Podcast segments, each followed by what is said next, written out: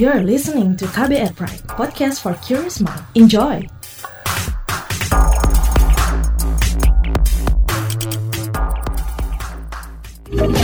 Kamu lagi dengerin What's Trending KBR Pagi.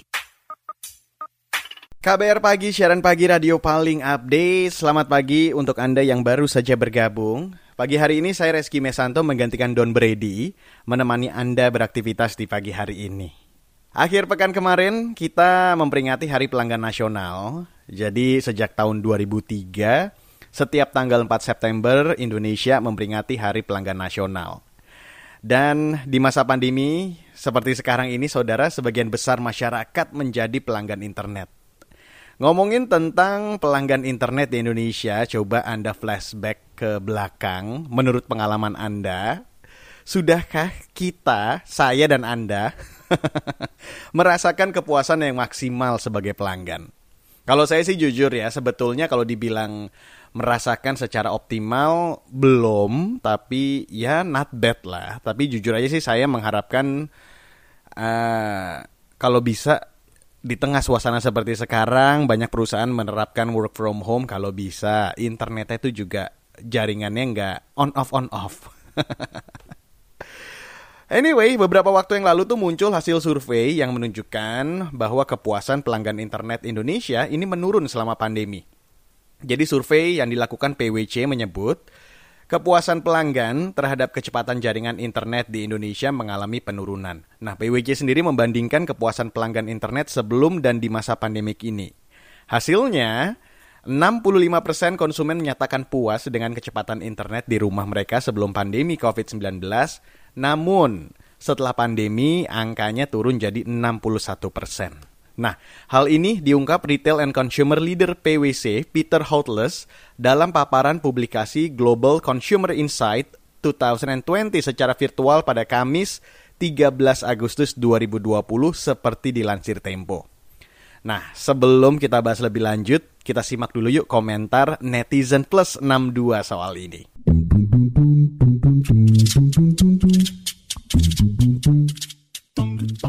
Pertama, akun @waktoraja bilang akses internet seminggu belakangan jelek sekali. Akun @nurina Lailani bilang sudah beberapa hari ini sinyal hilang-hilangan terus. Akses internet juga jelek karena signal jelek. Benda baru Pamulang Tangsel. Kalau akun @tanggerang 1995 bilang, Minah kemarin kok seharian gak dapat signal ya di sekitar rumah saya. Pas keluar rumah lebih dari satu kilometer signalnya baru nongol. Sekarang pun sulit akses internet di sekitar perumahanku. Akun @miftah MRAZ bilang, bantu warga Lunang si laut yang akses internetnya jelek. Parah sih ini, mereka udah bayar 500 ribu per bulan. Masa jaringannya jelek? Akun @yaelata bilang, gimana mau nyaman? Percuma saya pasang wifi dong kalau gangguan mulu begini. Bayar padahal nggak pernah telat, tapi pelayanannya begini, pakai kuota-kuota juga ujung-ujungnya. Sedangkan akun @pewastu bilang, kewajiban udah dilunasi, hak tidak didapat. Akun @biokarisma bilang, sering kali alasan dari provider ketika sinyal jelek adalah sedang maintenance, tapi jarang sekali mereka mengkomunikasi memberikan maintenance ke pelanggan sebelumnya. Perusahaan-perusahaan macam itu cuma peduli uangmu, nggak peduli kenyamananmu. Akun Steph Irawan bilang, semua provider HP di negeri ini cuma bisa cari pelanggan, tapi nggak mikir kualitas layanan setelah pelanggan membludak. Nah, yang terakhir akun Gonrock bilang, ada gitu hikmah lain dari akses internet yang jelek di Indonesia selain melatih kesabaran.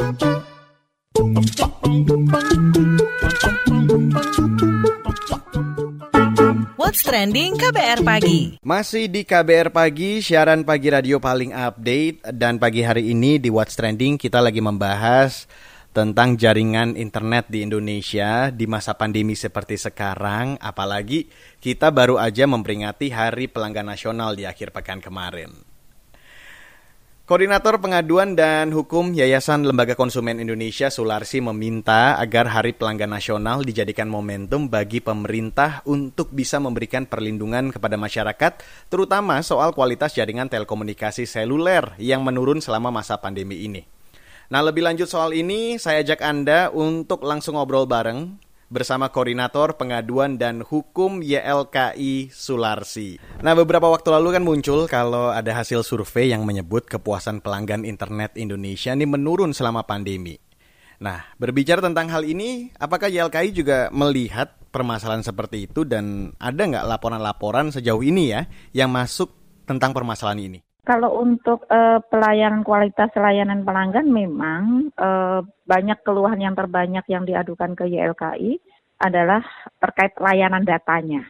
Karena ini diakibatkan karena pandemi ini yang tadinya fokusnya itu adalah trafficnya itu di tempat-tempat tertentu, tetapi sekarang adalah karena work from home, sehingga e, masyarakat ini kan tersebar dan kesiapan dari operatornya sendiri di daerah-daerah tertentu ini kan tidak bisa dilakukan. Itu yang menjadi e, keluhan e, dari pelanggan yang terbanyak. Nggak usah jauh di Jakarta pun ini kan yang paling misalnya BTS itu kan ada yang di pusat-pusat karena jam sibuk mereka itu adalah ada di tempat-tempat tertentu yang sudah sudah uh, dipersiapkan sebelumnya. Misalnya adalah di daerah-daerah perkantoran daerah-daerah protokol itu kan uh, yang banyak diakses oleh uh, pengguna uh, layanan telekomunikasi karena tempat tinggal uh, para pelanggan ini kan tersebar kan bukan terfokus di di daerah perkantoran tetapi adalah di daerah-daerah uh, menyebar di berbagai daerah gitu. Nah, akhirnya pada saat jam yang sama penggunaannya atau loadnya itu adalah sangat atau trafficnya itu adalah sangat tinggi sementara belum didukung dengan infrastruktur di daerah tersebut sehingga mengakibatkan layanan itu yang tadi. Kan pada saat awal itu kan terjadi hingga saat ini kan masih terjadi bahwa layanan datanya itu adalah on off. Jadi aksesnya itu adalah sangat sulit untuk dilakukan gitu. Karena pas jam pagi ini contohnya kan semua bersama-sama melakukan Zoom meeting untuk kantor, untuk belajar jarak jauh, ya kan untuk anak-anak sekolah kan hampir semua juga menggunakan layanan data Zoom meeting. Dan apalagi waktu itu juga untuk operator tertentu ini juga terjadi bahwa koneksinya ini adalah sangat buruk sekali. Nah, sebetulnya bisakah masyarakat melapor dan kemudian mendapatkan kompensasi? Nah, itu yang kita sampaikan bahwa layanan data ini kan kaitannya time based, time based atau kuota, ya kan? Kalau time based saya menggunakan data, layanan data itu saya berlangganan untuk 30 hari. Sementara dua hari saya tidak bisa pakai, berarti kan saya rugi dua hari.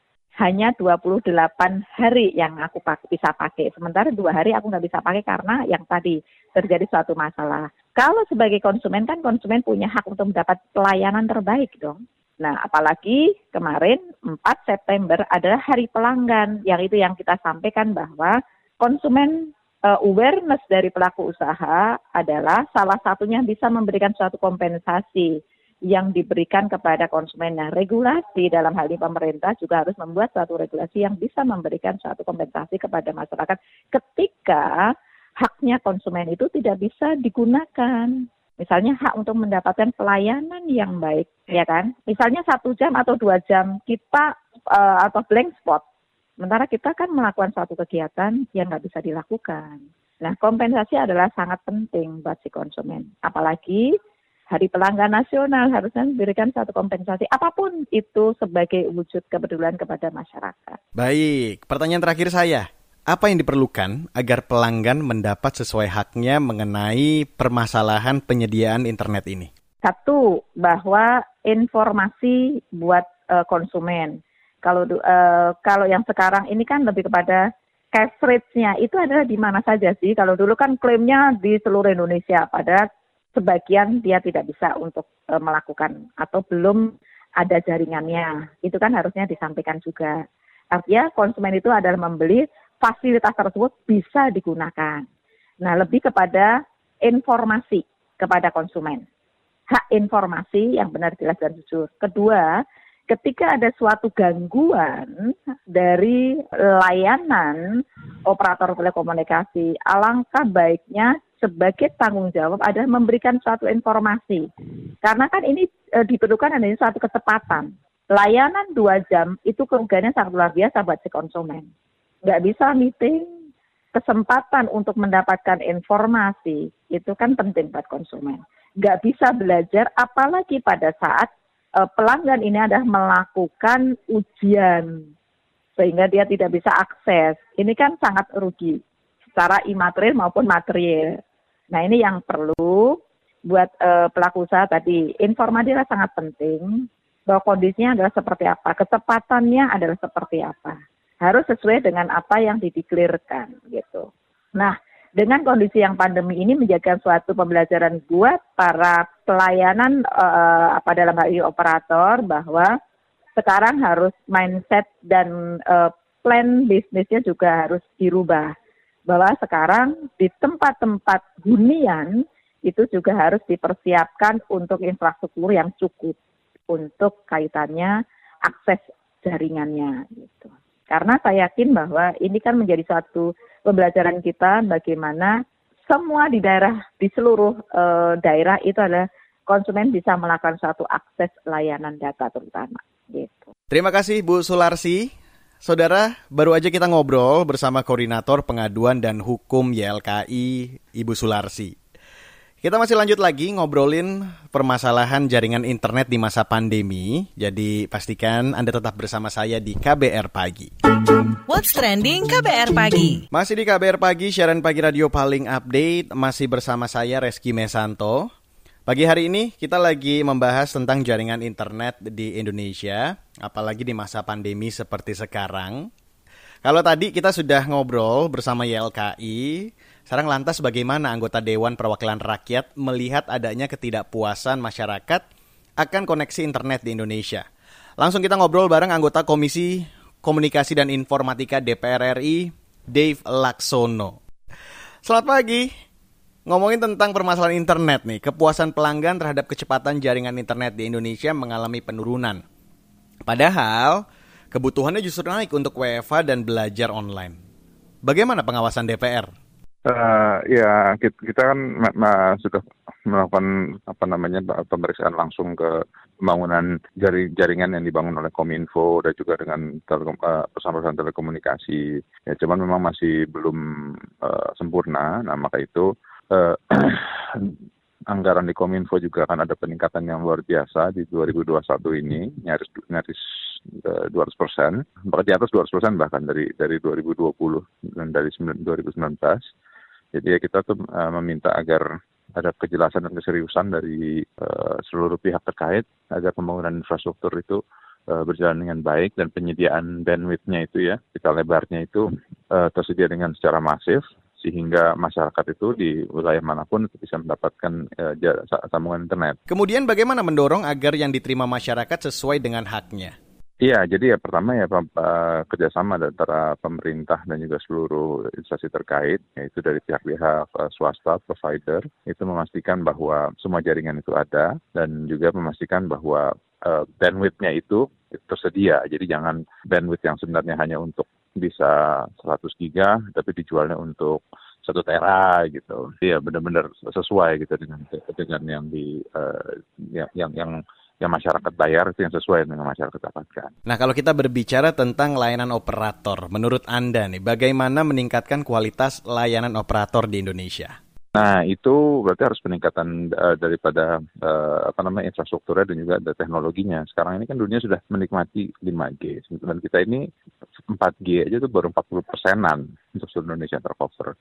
Yang sebagiannya masih 3, 3G dan mungkin mungkin ada beberapa daerah yang masih 2G. Nah, inilah yang, yang harus didorong agar pembangunan infrastruktur untuk bisa mengejar ke 5G itu berjalan secara nasional dan secara masif. Nah, kalau kita berbicara tentang regulasi, Sebetulnya seperti apa regulasi untuk menjamin operator tidak merugikan masyarakat? Ya, uh, memang ada beberapa undang-undang yang kita buat, nah, tapi uh, perlu penyempurnaan lagi, perlu penambahan aturan lagi sehingga uh, pemerintah itu ada kewenangan yang tegas untuk memastikan uh, pelanggan itu uh, menikmatinya sesuai dengan apa yang mereka bayarkan. Kalau dalam hal ini, agenda DPR ke depan soal teknologi informasi seperti apa?